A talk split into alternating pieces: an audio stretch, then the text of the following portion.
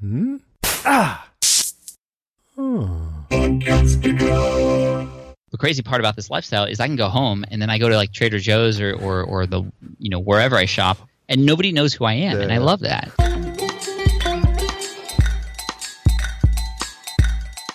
Podcast Junkies, episode number 150. Another milestone 150 episodes. yep. That's me exhaling and taking a moment to think about 150 episodes. That's crazy. It's been an amazing, amazing journey. I've had so many fantastic um, experiences as a result of the show conversations, connections, friendships, uh, stories heard. Uh, it's just been an amazing ride so far. And I, I couldn't have done it without you, specifically you listening right now to get me to this point because as we all know, for those of us that podcast on a regular basis, if we don't have our listeners, then we're essentially just spitting in the wind.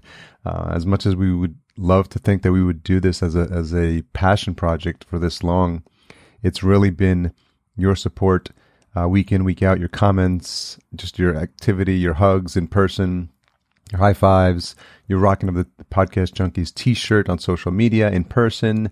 Everything you've done has been completely has not gone unnoticed by me and incredibly, incredibly appreciated. So it's important sometimes to, to, to celebrate the small wins and the big wins. And 150 seemed like a nice milestone to just take this time and, and thank you specifically for, for listening.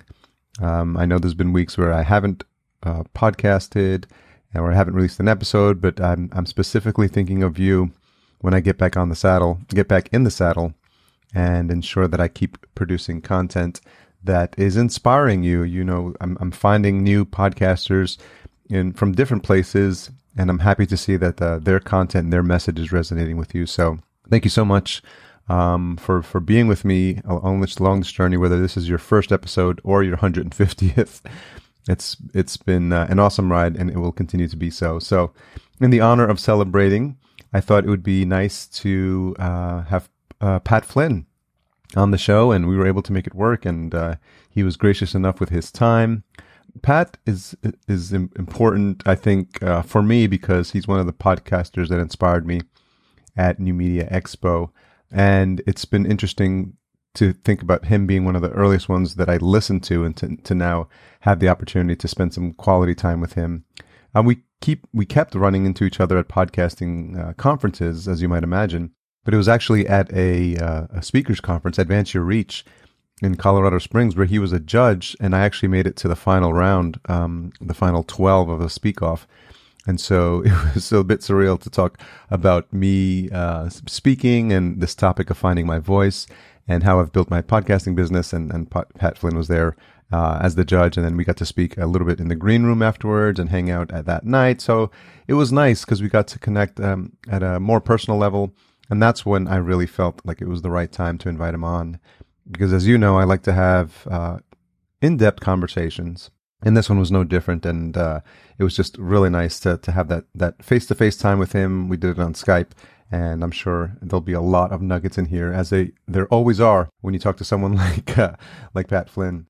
So in this interview, we cover Pat's earliest memory of performing on a stage he gives us his opinion on children using devices such as iPads. We got into a little uh, side conversation because it's just something that's going to be here for a long time. This idea of, of, technology and how people are using that as babysitters, and so he's got an interesting take on it.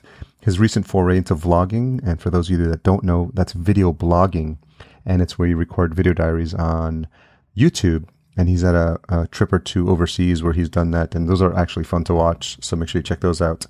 We talk about what he does to ensure he's always challenging himself and his network of peers, how he handles giving his time to his fan base at various events, and how he raises the bar every single time he performs. He even touches upon his most famous keynote speech. We have a little bit of fun and talk about the first time he ever hit the dance floor, and we also touch on his newest project, Build Your Own Brand. In case you missed uh, last week's episode, that was another uh, great, great episode from a veteran, uh, veteran radio broadcaster, Mark Ramsey. And I know some people heard the episode and immediately started subscribing to Inside Psycho and Inside the Exorcist. These are shows that really go deep in, into the story behind the movie as opposed to just being a fan cast. Um, so we talk a little bit about the difference between those and why it's important to continue to push the envelope on what types of shows we can produce as podcasters. So really excited about this one-two punch um, with what we had last week and uh, Pat Flynn this week. As always, we, we do in-depth show notes. Uh, so if you're interested in any of the things we talked about, including links mentioned, we've got tweetables. If you want to share those, those are all available at podcastjunkies.com slash 150. So make sure you stay till the end of the episode. As always, even with celebration episodes, I'm going to share the retention hashtag. So one thing I didn't mention, if you're listening this far, is uh, my name is Harry Duran. In case you're new, I always like to mention that. I always like to roll the welcome out to uh, new uh, new listeners because they may see Pat, Pat Flynn, and this may be the first time they check out something like Podcast Junkies. So welcome, welcome, welcome. Um, always nice to to build the the Podcast Junkies family. So enjoy my conversation with Pat. So Pat Flynn, host of Smart Passive Income, thank you so much for making it onto Podcast Junkies. Absolutely, pleasure to be here. So, just a little bit of backstory. I always like to let people know um, how we connected, and obviously, I always see you at, at every podcast movement uh, videotaping. Mm-hmm. And you were a judge at at Your Reach, Pete Vargas's event earlier this year, and yes, I was, was. so I was surprised to see you there, and I was happy enough to make it to the final twelve. So. yeah, dude, that was a that was an awesome competition. Great job again, by the way. Thank you so much. It's I was super nervous, and I think the first time you're on a, a stage like that with that many people, I think you can they can t- sort of tell you what to prepare for, but until you're there, I think, and and if you could maybe tell a little bit about your experiences on on stages, and as they get progressively bigger, I imagine um, it, it becomes more. I don't know it becomes more of a challenge, but what that feeling is like. Because for me, it was just like you think you know how you're going to respond until you're there, and, and just you get like a Cindy Brady moment. yeah, it, it is an interesting thing. I mean, it's not anything that's natural to you, most people. We don't just voluntarily go and find like hundreds of people to speak in front of. It's new for a lot of us, and as a result, we get nervous. We have this fear of the unknown. We have fear of people just staring at us.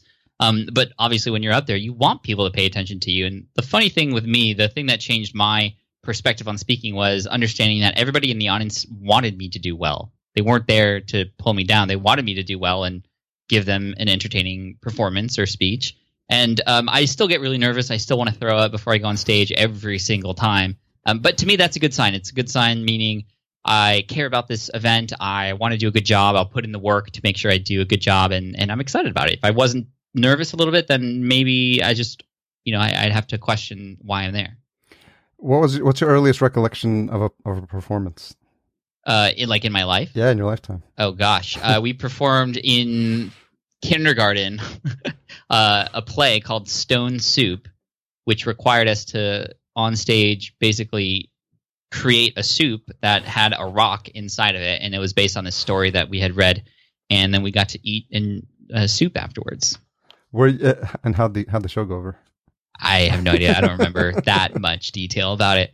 Um, I also remember I was a part of like the 12 Days of Christmas during third grade. Yeah. Um, my most performances in my life, however, were on the marching band field. Yeah. In a in a marching band, and that was um, it's very similar to speaking on stage because you work really hard to memorize stuff and to kind of you know train and, and, and do a good performance. And then if you train long enough you will just kind of be on autopilot when you're there and you're actually doing it. And i found that with all the rehearsal i do before i go on stage after that first minute is over just something takes me over and then just kind of allows me to go through whatever i need to do. And then all of a sudden at the end i like snap out of it and i'm back to reality. I'm like oh what, what just happened? And um, usually goes pretty well but uh, the big difference is when you're on stage and speaking, it's just you. When you're in a marching band, your job is to not stand out and to just blend in with everybody else. So, have you thought about um, with your kids in terms of what you you'd want them to get involved in? Do, are you the type who thinks they should find stuff on their own, or you just introduce a little bit at a time and see what, what takes? I mean, my role as a parent, and me and April, uh, my wife, we've talked about this. Our role is to show our kids the options that are available to them and to show them that they can choose whatever path they want to choose based on their own superpowers, their likings, their talents, their skills, uh, and just whatever their interests are. Um, so we're not telling them what they should do in terms of career and things like that. Um, although I am, uh, from an entrepreneur's perspective, training my son and daughter in a way to allow them to think like an entrepreneur because I feel like that allows them to have the skills required to succeed no matter what path they choose in life. The idea of getting over that fear, getting to a point where you're comfortable speaking and sharing ideas with others, how to network and and be involved with other people, um, how to uh, empathize and serve others, like all those kinds of things that are good traits for entrepreneurs to have. Then that can apply to any part of their life, and so that's that's kind of me and April's role is to prepare them for that. And of course, if my son and daughter choose to be an entrepreneur, like I would be super proud. But if they want to go and work for somebody else, I would be super proud too because I would know that they would just crush it. What scares you the most as a parent? Uh, missing out on time with them. And that's why I do what I do because I want to spend as much time as possible with them. Uh, wasting time doing things that are not helping or not worth doing. Um, I find that sometimes I've gotten a lot better at this, especially after meditating that uh, sometimes I'll catch myself in a YouTube rabbit hole or I'll be like on Facebook for a half hour and then I catch myself and I'm like, why am I here?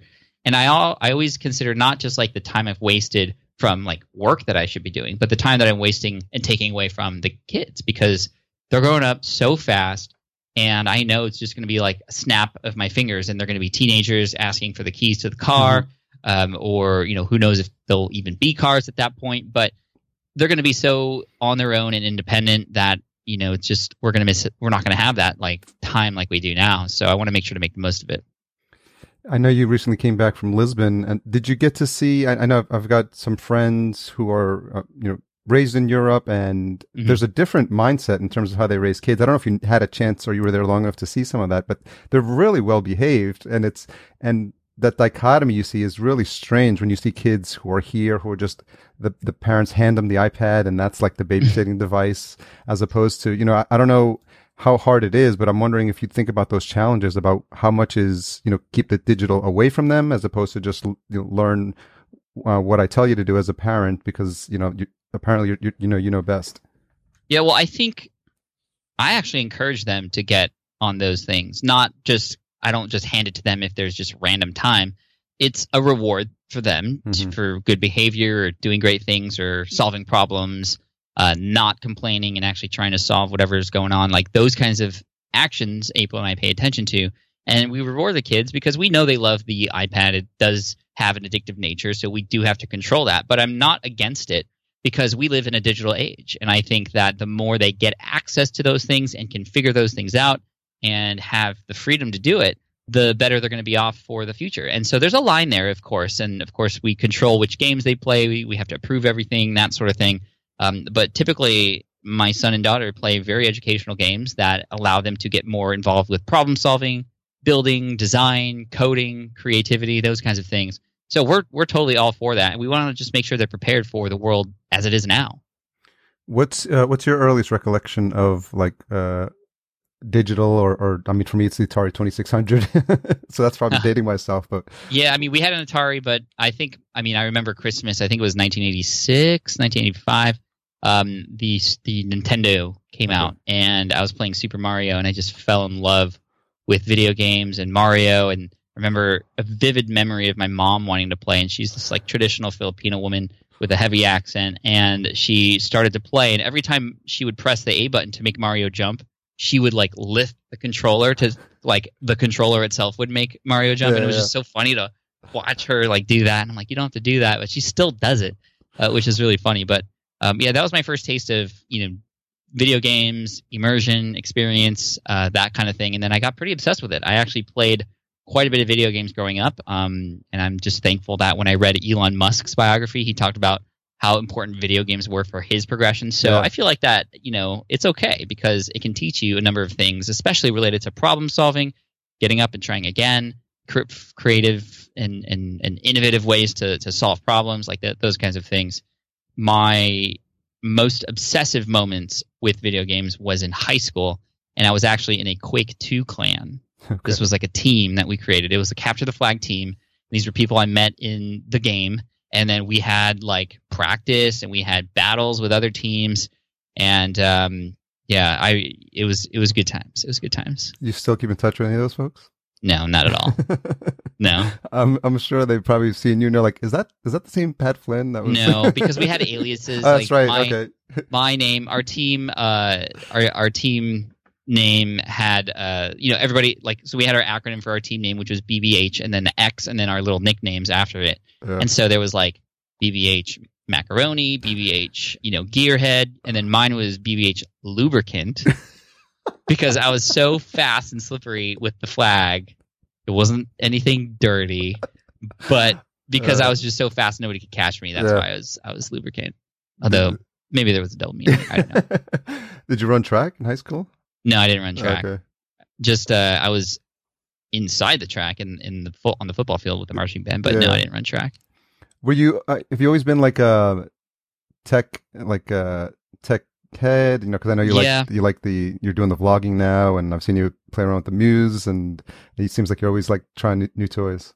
Yeah, I like toys. I like electronic toys and, and things like that. So yeah, eh, all those things. I mean, my big thing when I was growing up was RC cars and little Tamiya cars that you could build with motors and you can upgrade little parts to them and Yeah. race them and try to get a faster time. And you know, uh, when the Walkman and the CD player came out, like I was all over that stuff. Uh, headphones, like just everything. Yeah, I'm I'm totally obsessed with that stuff. I noticed in some of the vlogs, um, I imagine it was just you there. So there were some shots of like you at the end of a tunnel. So I guess you were placing the camera on a tripod. And yeah, then- that was fun and interesting. You know, I don't know if you've seen the show.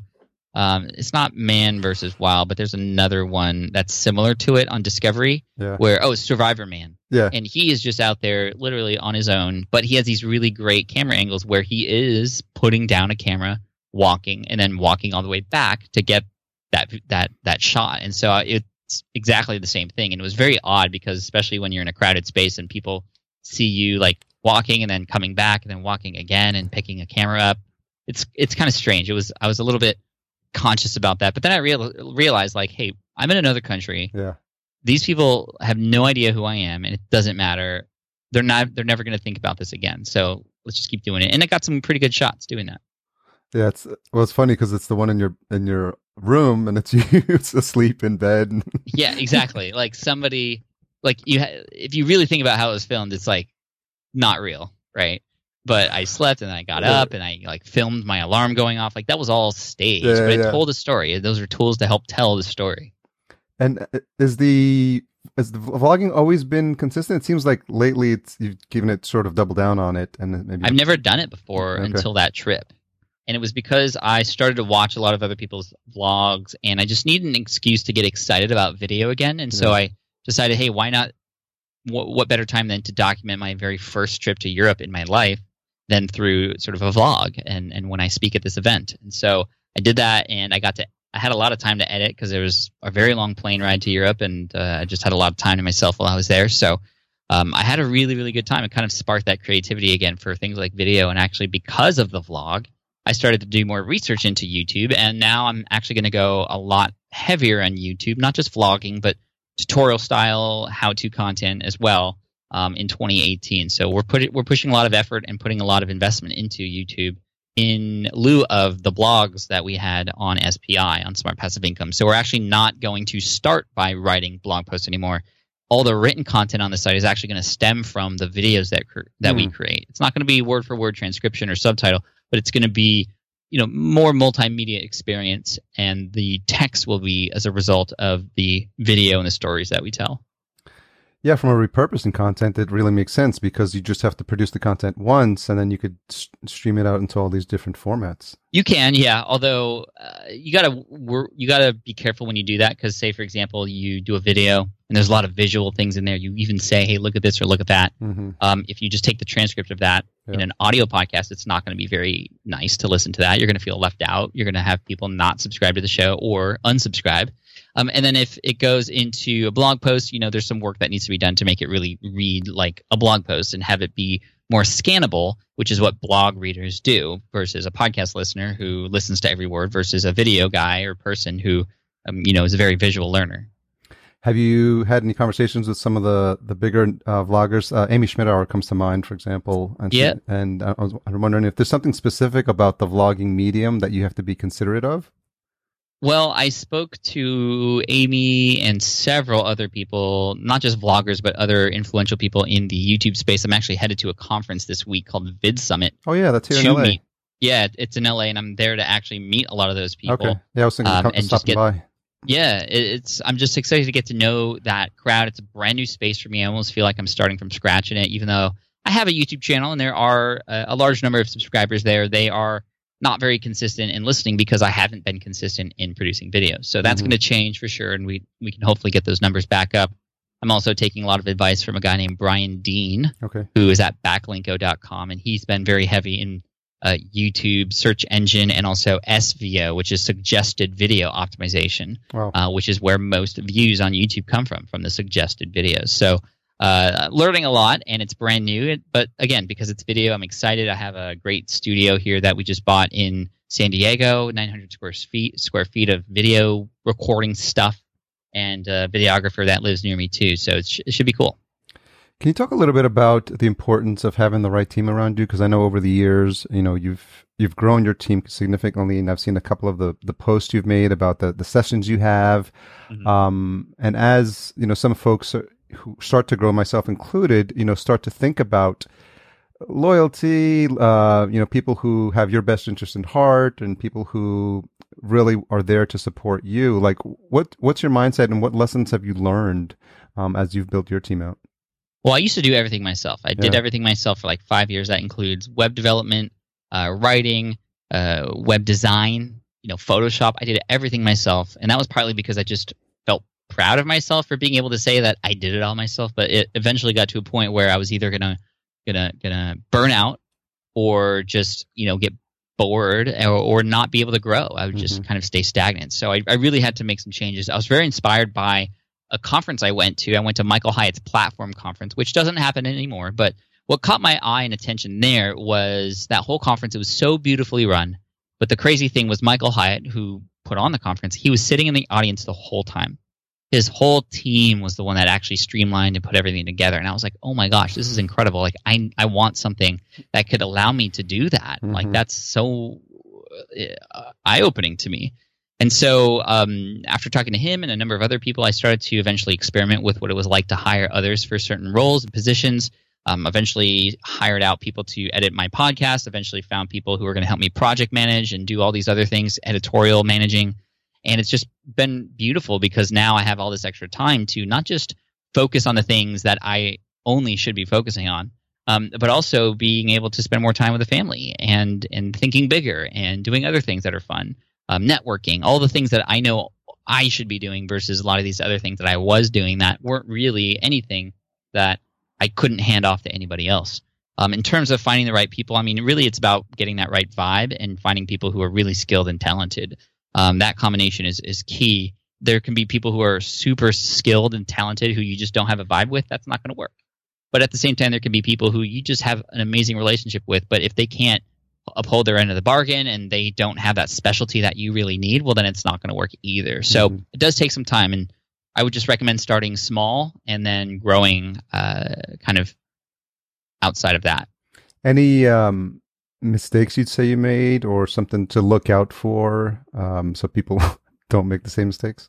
Yeah, I mean, I think it's important that I was able to do everything myself initially. I mean, I'm glad I did that. I should have hired out sooner, but I'm thankful that I knew and know how to do some of these things because, you know, one of the biggest questions I get from people who are starting a podcast, because I have a podcasting course, powerupodcasting.com, and one of the most common questions I get is, hey, can I just hire this stuff out to somebody like right away? And I'm like, you could, but I would recommend doing it on your own first for a few reasons. One, so you can just appreciate this craft of podcasting, right? And just to kind of get to know what it's like first. But also so that when you do eventually get to the point where you hire somebody to do that for you, um, you know, if they were to go away, then you're screwed unless you know how to like pick up the slack as you are looking for somebody else. Like I've heard nightmare stories of people hiring companies to help put on their podcast and then that company folds or mm-hmm. they move on to other things and then that podcast is no longer because of that one person or that team who just eventually gave up and that person who is the host of the show doesn't know how to do it and they're scrambling and it's just it's just a nightmare. So I would recommend doing most of what you can do at first, even Yeah. though you could hire those things out, so you can appreciate it and have your own specific way and style of doing it. But then hand them off and then just thank that person like crazy because you know exactly what it is they're doing for you. Yeah, it's good good advice, and and you work a lot with um, you write everything out, SOPs and procedures, and like the team knows exactly what they're doing. Yeah, it's all. I mean, any repetitive tasks Yeah. have a to-do list and a, a list of you know a checklist, and that's really important just so we can make sure we can we can focus our higher level thinking and decision making to things that require that. If we ever have to waste time thinking, oh, what was it that I was supposed to do again, like I did last week? Well, then we're losing. We need to have these systems in place so we just boom can go down the line and then focus our decision making efforts into bigger uh, items. And do you, is the team that uh, is the are, are the folks who are I guess you would consider your peers in this space? I know that you know you were you had a lot of people that you started with and that you have masterminds with. Mhm. Is that remain the same, or are you continually continually looking to sort of up that as well? So you're you know like they say if you're the smartest person in the room, you're in the wrong room. Like how like what are you what are you doing to ensure that you're always being challenged yourself? Yeah, I mean, I'm always trying to build relationships with new people who are in spaces where I want to be. This is why I'm going to this conference Mhm. related to YouTube and videos because that's my next move, and I want to know people there. And I will not be the smartest guy in the room by far. So that's why I want to put myself in those places. But my more immediate group and network, uh, I have a couple groups of people who I meet with uh, weekly in a mastermind group, and we're all kind of in and around the same level, but we all Mhm. push each other. And that's, I think, really important we've been we've been together for six or seven years meeting weekly and that's so important to me however i am also actively just trying to build relationships reach out and get coaching now from people who are at higher levels i'm getting Mhm. coaching now from pete vargas i'm getting coaching um, not directly but indirectly through Yeah. people like chalene johnson and ramit sethi Oh, yeah. tim ferriss those kinds of people too not i mean with tim it's not even he's not we're not even having conversations but i'm paying very close attention to what he's doing Yeah. and analyzing it and trying to see if there's anything I can uh, utilize as inspiration for my own stuff too. Yes, he seems like to take that uh, concept of the crash test dummy, which is something you've talked about as well. Just always, I mean, he literally he does the skin grafts and he does some crazy stuff. I don't know if you're at that level, but he does some. Mm, there won't be any skin grafts happening here, that's for sure. um, what what are you doing that that's? I know you, you mentioned the vlogging. But what else are you doing that's scaring you in a good way because it's kind of pushing you out of your comfort zone? Yeah, so I recently held my first podcasting live workshop here in San Diego, and it was uh, 16 people who paid a large sum of money to come.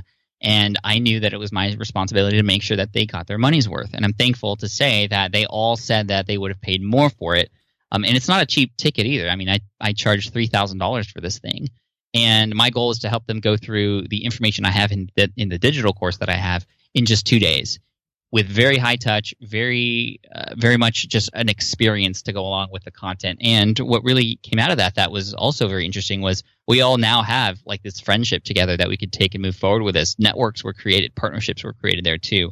It was very scary because I'd never done any, anything like that before. And you know, running my own mini event for two days. I've run events with other people, sort of like side by side with them, but never Mhm. on my own. Never for that ticket price. Never dealing with having people fly in and and then hotels. There's just a, wh- a lot of things that go with that.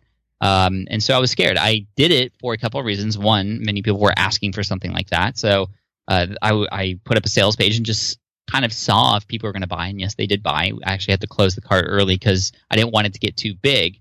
Um, but secondly, I wanted to test it to see if it was something I wanted to do because I had no idea if it was something that is something I would want to devote more time to in the future. Now, I can say based on the results of this, and now that we have content done and all the worksheets already printed out and stuff, like it's going to be very easy to replicate if I Mhm. wanted to. And I'm definitely going to be doing that again. I'm going to be doing quarterly, one per quarter next uh, next year, and likely at a higher price point. So I'm I'm really excited about that, and it's still scary to think about that people are coming and I have to take care of them. But I also know that I won't not let them down, or I won't let them down. Yeah. sorry. Uh, and and and i'll be able to provide a good experience. So that's that's been the new thing. A lot of these more higher touch kind of trainings. Uh, the online courses i'm still adding new courses to my library and i'm excited because people are really really enjoying them. But every time i come out with some new one i always like wonder in my head like hey is this what if this one d- doesn't live up to the expectations? What if Mhm. this one is the flop? What if this one doesn't do well? What if this one doesn't actually serve my audience? But luckily i've always been somebody who takes a lot of good care with, uh, of my people whether in person or online so so far i haven't had that And you recently sold from stage from the first time as well. i did yes this was in march of 2017 earlier this year this that was actually the beta version of my podcasting course and it was by request from Yeah. the founder of this uh, event, uh, Marketing Impact Academy by Chalene Johnson. And um, she asked me to come and speak, and I said yes. And she said, "Oh, well, I'll allow you to speak if you do one thing for me." And I said, "What's that?" And she's like, "You have to sell something to my audience on stage." And she knows, she knew that I just would not. That's not who I am. Yeah. But she asked me anyway because she knew it would be a good experience for me, and I'm so thankful she did. Now, initially, I didn't have anything to sell because the only course I had sold at the time is called Smart from Scratch, which is still available, but it's for beginners, people who are just looking to find what niche or avenue they want to go down and validating and testing that model. That's not what Chalene's audience needed. So when I asked her, she said, My audience would love a podcasting course. They would just totally, totally buy that from you. And then so she trained me and we got on the phone uh, a few times and she trained me through what it was like to sell on stage, the formula for doing so, and I did it. And as soon as I mentioned, after about 50 minutes of content on stage at her event, and mind you, there's 800 people in the audience at this thing. I mean, I'm I'm just super nervous, and Mhm. and the, just the lights are shining on me. I can't see anybody. Just like I felt like it was in a movie. But I knew I was coming to that point where I was going to be sharing this product and talking about it. And most people know me for being not super selly. And so I mentioned this name of the product and why it existed. And as soon as I mentioned that I had a product for sale, I had people applauding. Like people were clapping. There was an applause as a result of me sharing that I had a product to sell, which was very surprising. I Yeah. did not expect that. But then as I was going through the price juxt- juxtaposition, which is when you compare um, what other offerings are out there and how expensive they are versus what it is that you have to offer, even before I shared my final price point, people were getting up out of their chairs, going to the back of their room, filling out these forms with their information on it, and buying my course. And it was just the most incredible thing to see that happen. And I went backstage after it was over, and we had collected over 160 uh, students Nice. at that point for a digital course that was hundreds of dollars. And I Yeah. was just like, I was almost on the brink of tears because I couldn't believe what had just happened. And I was so worried that I was going to feel icky and go home and want to take a bath and just be like, ugh, like I'm so, I feel so slimy right now. But I had never felt better. And what Chalene taught me is that you can sell and serve at the same time. And many times you should, in order Yeah. to serve, sell something. And so I was backstage and she just gave me the most amazing compliments I actually have like on my wall here. She wrote down a number of the things that I did great. And I have it here just to remind me every day about like some of the amazing things that I didn't even know I could do. So that was a great experience. And then that led to uh, working with those students to, to, to pass that course. Uh, many of them, most of them uh, got their uh, podcast up on iTunes. And then I uh, collected feedback and testimonials to make the course even better for the public launch. And then I did the public launch in June, and that just crushed it. We did um, over three hundred dollars, three hundred thousand dollars in sales, and it just blew me away. That a, I'm like, oh, I should have done this sooner because people have been waiting for it. But I, I you can't say that. I mean, Yeah. I'm I'm so happy I did it, and I'm just so thankful that the students in there are taking action. And there's this now community, this family that is underneath the uh, Power Up Podcasting brand.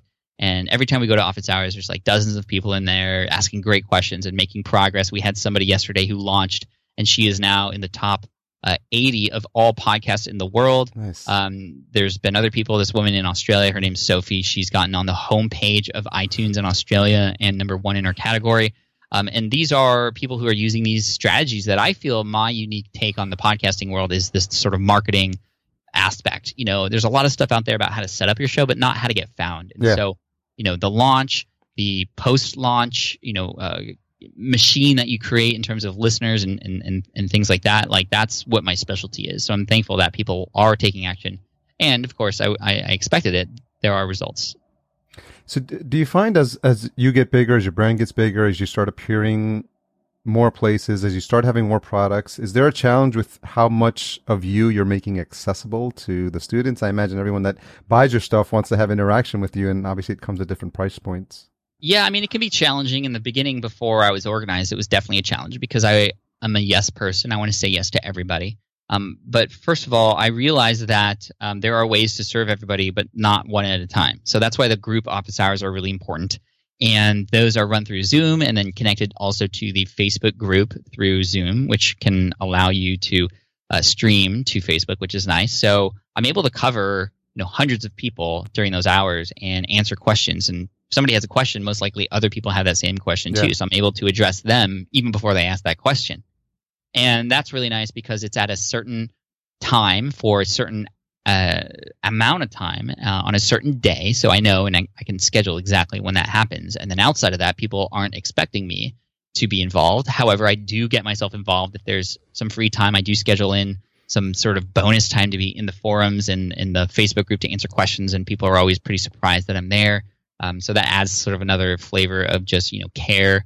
Uh, so yeah, I mean, I'm definitely in high demand for sure, but I also know how much my time is worth and how to best utilize my time to serve the most people as possible. Do you think about? Um, I, I saw that video you posted of your of your son uh, and that moment where you were able to show him the book, mm-hmm. and he was like, "Can I go tell?" I think he said something. Can I go tell people to buy the book now or something like that? Yeah, that was awesome. that was really cool. So, um, can you talk a little bit about the importance of like the balance of the time? Because you know you're tra- you know you obviously just traveled to Lisbon and you're going to all these conferences, but do you think about that consciously about family time versus time spent on your business? All the time, yeah. all the time. So there's a few things to go along with that. First of all, they don't always have to be completely separate. I mm. love combining the two. I love inviting my kids into my office and playing with the microphone, touching the buttons, like messing with the knobs. If you have a mixer, make sure you take a picture of your knobs so you can put them back to where they were. But I love to get them involved because I want them to see that business and this stuff that I'm doing, entrepreneurship is something that can bring us closer together. Not like, oh no, daddy, daddy's going to work and yeah. you know I won't see him forever. You know, when I go and speak at a conference, I'll tell them about it. I'll show them pictures. I've even invited my son to come to one or two and see what it was like, and he even got on stage once. So I try to mix them as much as I can in a conscious way that allows them to get excited about it and to allow us to kind of grow all together. Uh, we went to Australia recently to speak at the, or I went to Australia to speak at the uh, Pro Blogger Conference, the mm-hmm. PB event, and I was able to uh, invite my family with me. So we all got to go and uh, be a part of that experience too together, which is nice. The kids are a little bit older now, so that is definitely more possible as as they get older.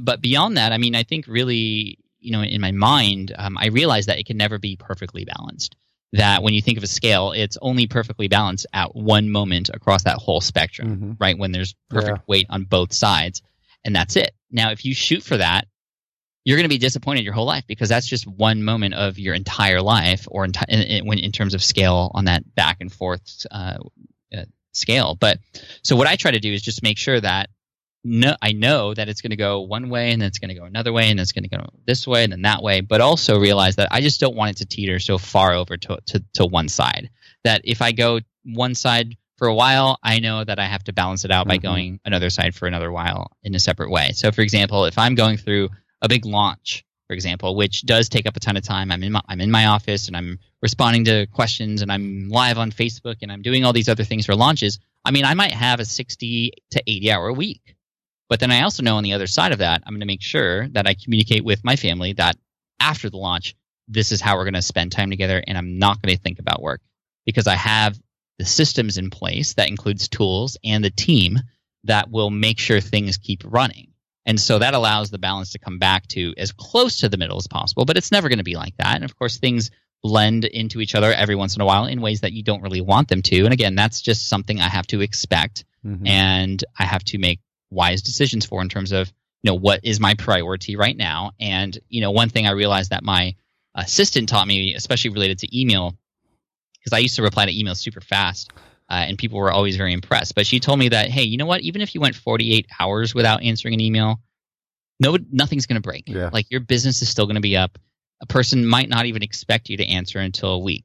So we did this experiment once where i didn't answer any emails for a certain period of time and then she's like, see, nothing broke. Everything's fine. You're still making money. Your systems are going. Your yeah. funnels are working. Like, and I was like, oh, this is good. Like, I don't have to stress out as much as I think I do.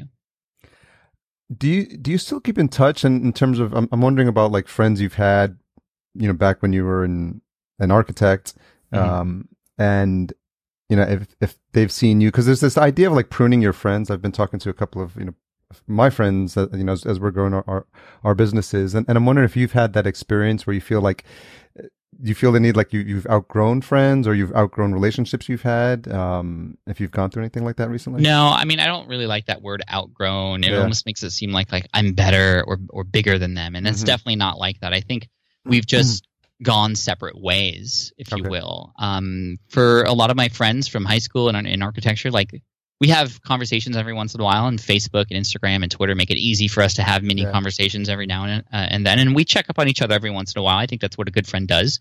But then we also realize that we each have our own things to do. And, you know, then on top of just careers, there's family versus somebody who may be single. I mean, Mhm. we're going to have different kinds of conversations, Yeah. and it's just sometimes we just don't align. So a lot of those friends, um, we just don't have anything to talk about anymore, and that's okay. I mean, I'm sad about that, but I can't and don't want to force anything.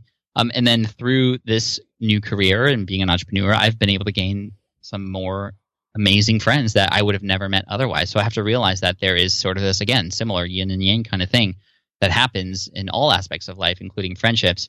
Um, but no, I never, I never consider that I've outgrown anybody. Um, and I haven't heard, at least. Uh, I mean, I don't know why anybody would tell me this. Maybe they're saying this, but I don't think anybody has ever said anything like, "Oh, Pat's too big-headed," or you know, "I don't like that guy anymore," or, or nothing like that. Yeah. Because I always try to stay grounded and I don't show off. I just try to be as helpful as possible. And, you know, I have offered to help other friends who have expressed the idea of wanting to be an entrepreneur, and I've tried to help them. And sometimes they listen, sometimes they don't. I, all I can Mhm. do is just share information and see if they take action or not. And if they want help, I'll give it to them uh, if I have time. So, um, yeah. Are you conscious? I know I noticed some you know a lot when you're at the at the bigger conferences like Podcast Movement that um you know you have people that are your fans you know that come up to you, but I it's got does it does it weigh on you a little bit like you know because you have to have some sort of circle or some sort of uh, some type of mechanism to figure out or filtering system, I would imagine, because if not, like everyone's just going to come demanding your attention, and obviously you can't give it to everyone, especially during these live events. So I'm wondering, as you've become more visible in the online space and digital space, if there's anything you've done to sort of, you know, address that. Yeah, I mean, I think I just know that there are certain times when I'm at those events, for example, after I speak Mhm. or when I go into the hallways, like I'm going to get mobbed by my fans. Yeah. And I love that. I, I, I welcome it.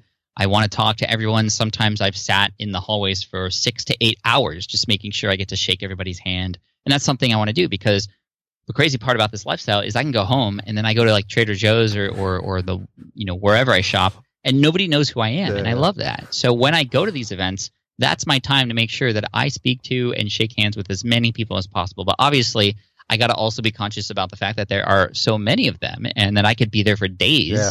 if I were to have one on one conversations with everybody. So I try to be friendly and make sure that people understand that there's this, you know, that there are other people there or that, or that I have places to go. Every once in a while at some events, I uh, speak to people who are working for the event to kind of say, hey, like, can you, if I'm still here at this time, can you come and get me and just pull me aside just so I can, uh, you know, escape for a little bit? Um, because I am an introvert. And so that takes a lot of time and, and more so power and energy for me to do and stay focused. I love it. I get energized. I get high off of that.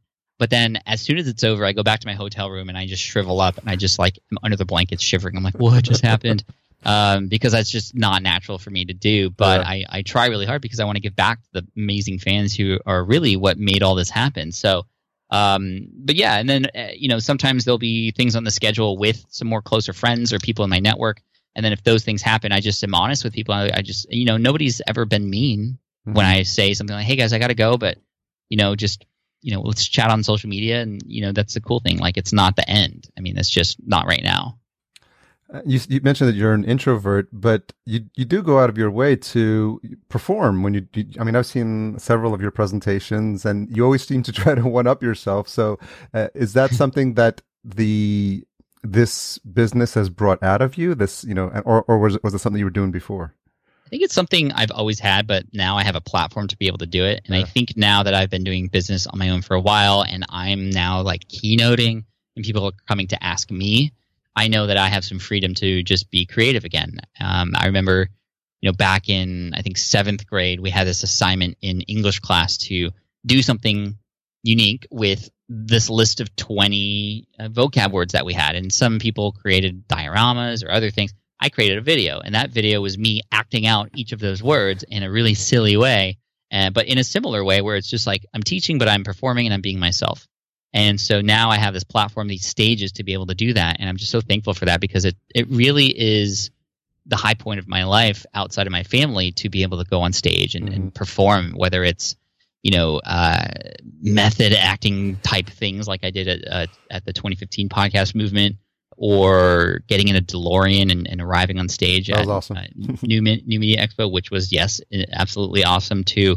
Um, in 2014, I fell on stage Yep. on purpose at FinCon. Um, just again, like you said, I'm always trying to one up myself, try new things, and just experiment. Really, that's what it's all about. Some things go well, some things kind of fall flat, and I just pay attention to those things so I can incorporate what people like into the future ones that I do. And now that I'm getting more involved with Pete uh, Vargas from Advance Your Reach, hopefully I'm going to get on even bigger stages in front of newer people hmm and um, potentially you know generate even more income from that. So it's kind of a win for every, everything.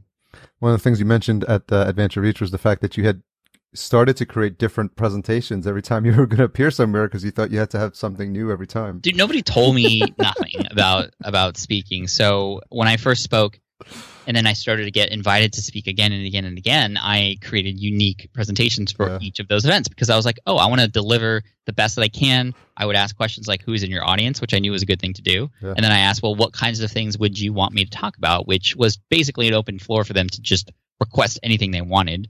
And I was okay with that. I thought that's how it was done. And then when I spoke to somebody who years later, after speaking, you know, 15 or 16 times, a person asked me like, "Oh, what's your keynote? T- what's your keynote speech?" And I said, "Oh, well, I have like 12 of them."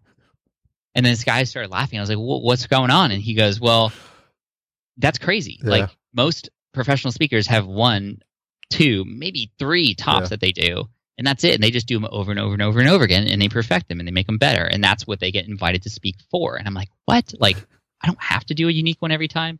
And so that's when I started to consider, okay, what were my top ones? Which ones can I do over and over and over again? And my uh, most famous one, I guess you could say, or the one that most people have seen or have potentially seen me speak about was uh, how to convert your casual audience into raving fans. Mhm. That's a good And that one has been done several times. I would say close to a dozen times now, and it's just it gets better every time, and I love it, and it never gets old, and it's uh it's one of my favorite things to do. Yeah, it's, I, I sort of liken it to a, comedian, right? They're doing a routine and they just perfect it and perfect it and see which how timing on the joke on the jokes and you know how to present Oh, them so in different fun. ways. the the crazy thing is sometimes you'll say something and you won't expect it to be funny, but it's like the most hilarious thing because of just the room you're in or the, the Yeah. people and then you pay attention to that and then you include it again, you work on the timing of it, the delivery of it, the storytelling aspect, and then you just bring it home even more. I mean there's there's so many moments like that that I remember from my presentations that I always just make sure to include into future ones and it just becomes such an amazing tool for you in the whole audience engagement factor. So you know, the more you can engage, the more you can make people laugh, the more you can make, make people cry. I've been making people cry a lot on stage, which is which is good. I mean, you whenever you can get emotions like Yeah. that out of your audience, you know, you know it's sticking. Um, and so that's important to me. Yeah, one of the things I did learn from from Pete was this idea of just connecting to uh, even if you just connect to one person and they're just like, oh man, that one line you said was really hit home. You know, obviously you want to make a bit as big of an impact with everybody in the room, but I think sometimes just it's, sometimes you've probably had this experience with the one or two people that come up and and you, and say thank you, you know, thank you for saying that. Yeah, I mean that's really why I kept going. I mean that first time I spoke in 2011, um, I was so scared. I had scripted everything I was going to say because I just wasn't sure if I was going to remember everything. It was just so bad. But then afterwards, a number of people came up and said, "I can't believe that was that was your first time," or "This was super helpful," or like, "Thank you, this is going to change everything for me." And so I was like, "Okay, I'm going to continue to do this because this is this is awesome." I was doing a little bit of research because I was getting my speaker page uh, lined up to do some speaking, and I, and I was looking at yours. And one of the things that I thought was cool about what you do is you let the organizers know that you're going to be spending the whole time at the at the event because a lot of times speakers they just pop in, pop out, and I think um, I don't know if you picked that up from someone, but that's, I guess at some point you decided that that was an important thing to do. I mean, it's just something I do anyway, Yeah. um, because I want to be at that conference and get to know people. I know the impact that that could have to build those kinds of relationships and to have people see you. I mean, that's the thing. I didn't even know that that was unique. I thought that's just what speakers do. Um, another thing that apparently I was crazy for doing, but it is something that I continue to do Yeah. uh, usually because conference owners have told me that that is just that's what people are talking about. Like, whoa, you were you were in there with them, talking to them, and that's not you know, for me, what has really helped me through the years is putting myself at the same level as my audience and not not feeling like I'm any better or higher than them. So that's what I do. That's what I, I go to these conferences, I speak, and um, apparently it's something that speakers are willing to, uh, you know, pay for or or give you something back for because they know how much and how valuable your time is. So you know, I'm thankful for that, and it's just something I love to do anyway. So that's cool. And you recently had another uh, YouTube uh, video where you went through all your lanyards. And so, I'm, yeah, wa- I'm- there was like two or three dozen of them.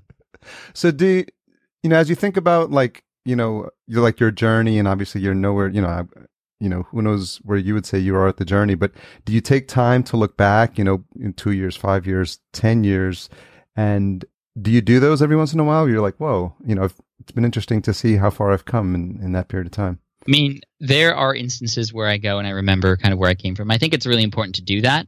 It keeps you grounded. It keeps you appreciative of, of just how far you've come. Um, but it also inspires you because you just realize that you used to not know any of this stuff, Yeah. and you forget sometimes how far you've come. Um, but a lot of times I don't think about that because I'm just so busy. So I'm thankful that I get to do interviews like this because this is when typically, especially if I'm on a on a podcast like this, um, people will ask me about my story and how it all came to be, and that just alone by telling that story reminds me and allows me to get motivated again to to kind of go through the process again, but start where where, where I'm at now and see what the next journey is. And that's where we learn little tidbits about additional tidbits about you about the fact that you didn't dance at your prom. No, didn't dance my prom. Well, the irony is that like you love dancing because you always. I mean, even in the the Lisbon one, you did a little outtake at the end where you're dancing at the end of the, of the tunnel. Yeah, I mean, I left dance and I didn't dance at prom because I was super shy and I didn't want to ask my date to dance, and she was super shy too. Um, the crazy thing is, I spoke at an event here in San Diego called Social Media Day, June 30th, 2017. And the speaking room, the ballroom, was the same room where I had prom. oh yeah. It just tripped me out. And so I, I did the opening keynote and I told that story. And I was like, guys, I'm already having a better time than the last time I was in this room. And so uh, that that was really cool because it really made that. That's one of my favorite techniques when speaking is just to kind of in the beginning put myself down in some way, shape, or form. It kind of, like I said, brings me to the same level as my audience. So you'll often see something related to me in the beginning of a talk that just allows me to be a little bit vulnerable. When I was at FinCon, it was falling on stage Yeah. on purpose. The, the the new media expo one in the in the DeLorean. I mean, that was just me being super geeky and admitting the fact that this show or this this this movie really like controlled my life. Um, and then you know other times I'll um, talk about my wife and how she pokes fun at me and showing her, off her Backstreet Boy collection and and all that kind of stuff. So it's just a great technique, and I do that selfishly too because it allows me to just relax. You know, after those those laughs, like what else could happen? Nothing. And so I just go, and then usually it just turns into a great presentation. Do you remember the first time you did hit the dance floor? Um, where when? No, just the first time you actually went. Since you didn't dance the prom, do you remember the first time you actually hit the dance floor? Was it at like later at a high school dance or at a club Um, somewhere? so prom that was senior year. The first time I had danced with eight was eighth grade, Okay. and I remember because I was like super jealous of my friend who was like dating this girl who I had a crush on, and he was dancing with her at the school dance. And of course, at that age, you see all the girls on that side of the gym, and then all the boys on this side of the gym. And then they were dancing, and I was just like getting super jealous. So I uh, started the dance just on my own, and then like I invited some friends who are girls, friends of mine, um, to come dance too. And I just had a blast like that. I remember that was the first time because the rest of the times, uh, like sixth and seventh grade, I was just sitting on the bleachers yeah. Because that's what we all did. Like, who wants to dance um, at a at an event like that? So I grew some balls uh, in the eighth grade, and then I didn't grow them in high school again. well, it's funny because as the guy that can dance, and you probably experienced this, like not a lot of guys can dance, and so like when you're the guy that can dance, and there's a lot of women in, in the club, or you sort of get noticed. So, and, and from what I've seen, you've got some moves. So, Thanks. Yeah. um, I'm I'm trying to think. oh, I was I was going to ask you a question as as you know you, as you grow your business. Is there someone that you currently um, have a relationship with, or had one in the past that you would consider a mentor, or someone who's you know been consistently someone you looked up to, or someone you you've went to for advice? Yeah, I mean, I gotta give a shout out to my friend Chris Ducker. I mean, he and I are best friends, and Yeah. he's somebody who has a ton more business experience than I do. And he and I have gotten on a chat almost every single week, and we both know each other's families very well. We're people like we're just so close now. But he is somebody who has sort of just you know made sure to take care of me over the time in the way that he can, and I've been able to do the same thing for him. So to me, he is a mentor, but at the same time, he's a best friend. And I think that's so important to have somebody Mhm. who's just in your corner, who knows your story, even more than just like a mastermind group where you connect weekly. But this is like a whole new level of connection. And in many industries, you see these kinds of connections happen with powerhouses that grow kind of together. I remember back when I started following blogs, this was even before I got laid off. they were two personal finance blogs that I followed. One was called Get Rich Slowly by a guy named JD Roth, and Mhm. another one was called Simple Dollar by a guy named Trent. And he and JD were like best friends. You can tell because they were linking to each other all the time, and you just saw the massive growth that they both experienced together. And then I later found out that, well, they often hung out and talked, and it was because of that, and because they just trusted each other and shared what worked with each other, like they both were able to grow and mentor each other. So that's kind of what's happening with with Chris and I. Yeah, I've heard the story, you know, on the podcast and how you guys connected, and it seems like, yeah, I think he calls you the brother from another mother. He always says that. Yep. Yep. so it's been interesting to watch. Uh, a couple other questions as we Sure. wrap, wrap up. Um, what have you changed your mind about recently? selling. I used to not like to or want to sell. Chalene has helped me uh, through that a little bit. But even before that, I started to sell some courses, and there were some big mindset shifts related to being the CEO of my business and creating my own products versus just being a scrappy entrepreneur who is making money primarily through affiliate marketing, which has been the primary method I've been generating an income Yeah. since 2009. Um, I mean, I, I did sell my own product at first, but then quickly shifted over to affiliate marketing when I saw how lucrative that could be. But at the same time, I'm sharing profits, and at any moment in time, those business relationships with those affiliate products or affiliate companies could just go away, and then my money would be gone. So it's really important to have your own products to sell, and really, it's like what I said earlier: you can sell and serve at the ti at the same time, and that's not anything I believed in before because I think based on previous events I've been to where I've been sold on stage or just emails that I've been subscribed to, like it doesn't seem like many people are trying to serve me by selling. They're trying to serve themselves 1st and that's why I always take the approach of serve first. Uh, and part of that is actually, uh, you know, getting to a point where you can offer something that can help a person get deeper into something that they know and you know is going to really change their lives. And that's what my courses do, and that's what I'm excited to continue to provide in many different levels and many different uh, sort of um, you know access levels to me. So uh, yeah, I mean that that's that's the biggest thing that it's okay to sell, and that changes everything because then it changes your confidence, it changes your sales copy, and just the, the tone of your emails, the tone Yeah. of your voice in the sales pages, um, and then ultimately your sales. And so you know as you begin to grow more confident with what it is that you're offering, so will your audience, and they will be more likely to take you up on your offers. And even if they do take you up on your offer, they're more likely to make sure they follow through with that stuff. Mhm. Some people, you can give them that same information for free. They're not going to actually take that action. When you charge them, they're going to take that action and Yeah. get those results. And I've been seeing those results. It's been super inspiring. And it's been giving me the confidence to actually send more emails, to sell, to be, quote, more aggressive.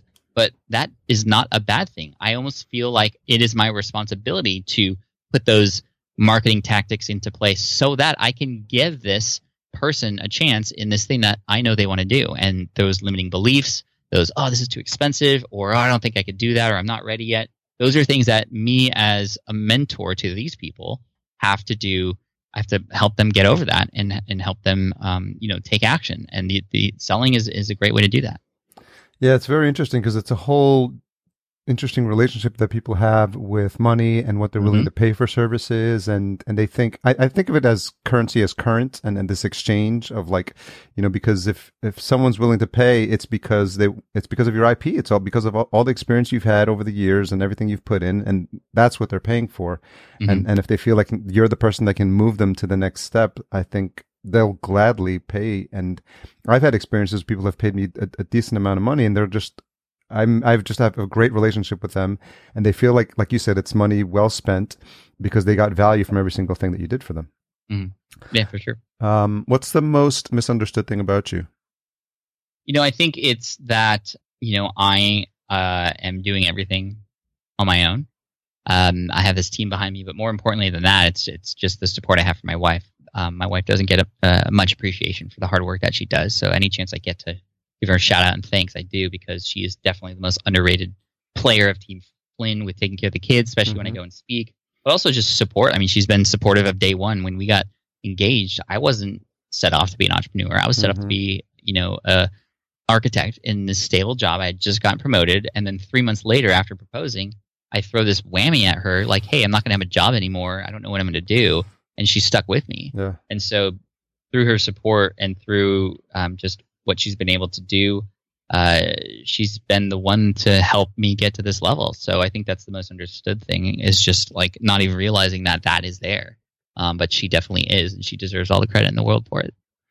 I'm sure she'll be happy to hear that, and we'll we'll we'll tag her in the comments. um, so what's I know most people know they can reach you at, at smartpassiveincome.com, but is there a specific project you're working on now that you dr- want to draw a little bit more attention to? Yeah, I'm excited. Next week, actually, I'm launching a another online course, and this one is actually 100% free. Okay. It's called Build Your Own Brand, uh, BYOB for short. And uh, what's cool about that? It's going to help people who have no website, no mark on the internet. It's going to help them get a website up with a theme that they can be proud of, something that looks great, something that is now their foundation for building that audience, something that uh, allows them to understand how email marketing works in that whole ecosystem, and to do it in five days. And so it's a it's a tall order, it's a tall task, but I know there are people out there who just need that hand holding and that instruction to go through that process. And again, like I said, it's absolutely free because I know that if I can provide this much value to people, that the rewards will come back in some way, shape, or form down the road. Whether it's that person upgrading to you know one of my other courses or sharing this course with somebody else who might you know purchase something down the road or maybe get into sort of a coaching agreement with me. I don't know, but I just know that this there's a big hole in the space right now to just give people every step they need to get something up and running. And this is something that I'm actually just so excited about, and it's going to be uh, evergreen, and people will be able to get access to access to it at, at any time. And I'm building it in a way where it allows me to make sure things stay updated because I have a video that was very popular on YouTube, almost 300,000 views about how to set up your blog. Yeah. But it was built in, or that was created in 2009. It's completely changed and so I wanted to give something more up to date. So, for example, in one of the chapter, in one of the lessons, it's all about the WordPress plugins that you need to install on your website.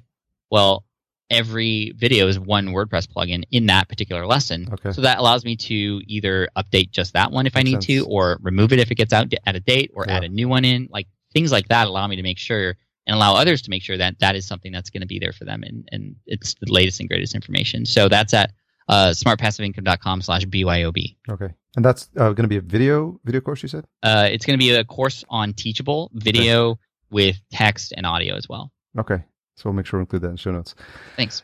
Well, Pat, I want to thank you for uh, taking the time to come on. It's been uh, nice to get to know you a, a, little bit at the some of these live man. events. Great questions. I love the conversation, and uh, you're a good interviewer, so keep it up. well, I appreciate it, and uh, thanks again for coming on. Absolutely. So it was a long time coming. Thank you so much, Pat Flynn, for coming on the show. It's so appreciated and uh, still brings a smile to my face uh, that we were able to make that conversation happen. We are a proud member of podcastica.com. Intro and outro music composed by Cedar and Soil, cedarsoil.com for all his fantastic music. Uh, tune in next week. We have a great conversation with Clay Groves. He's the host of Fish Nerds Fishing Podcast. That was a connection made at MapCon. That's a lot of fun. Uh, Clay is really um, this interesting character. He's he's done so many interesting things in his life, and it just makes sense that he would end up as a podcaster because he's able to sort of pull all those skills together. Um, and uh, we talk a, a, about a lot of things, not just about uh, fishing, but just how what he's done that's led him uh, to this point in his career. So that's really, really, really fun. Check that out. That's going to be episode 151. If you've made it this far, then even for our celebration episodes, we're going to have the ha- retention hashtag. In honor of Pat's new foray into vlogging, we'll make it uh, vlog, uh, vlog Pat. That's always an interesting word to pronounce. So it's V L O G P A T. That's going to be the hashtag. And uh, tag Pat at Pat Flynn, P A T F L Y N N. And we are tagged at podcast underscore junkies. Don't forget to sign up for our newsletter to receive the weekly episode updates if you haven't done so already. The easiest way to do that is just head on over to podcastjunkies.com slash eight tools. Uh, you can spell it or put the number in eight tools and download the free PDF of the tools I've used to launch Podcast Junkies. If you're already a member of the newsletter posse, then you know what the homework is. Podcastjunkies.com slash iTunes and leave us an incredible five star review if uh, you so desire. But the most important thing you can do is hit that subscribe button so you don't miss an episode. Have a fantastic week. Thanks again for this uh, journey that we've been on together, and I'm looking forward to celebrating the next 150 with you.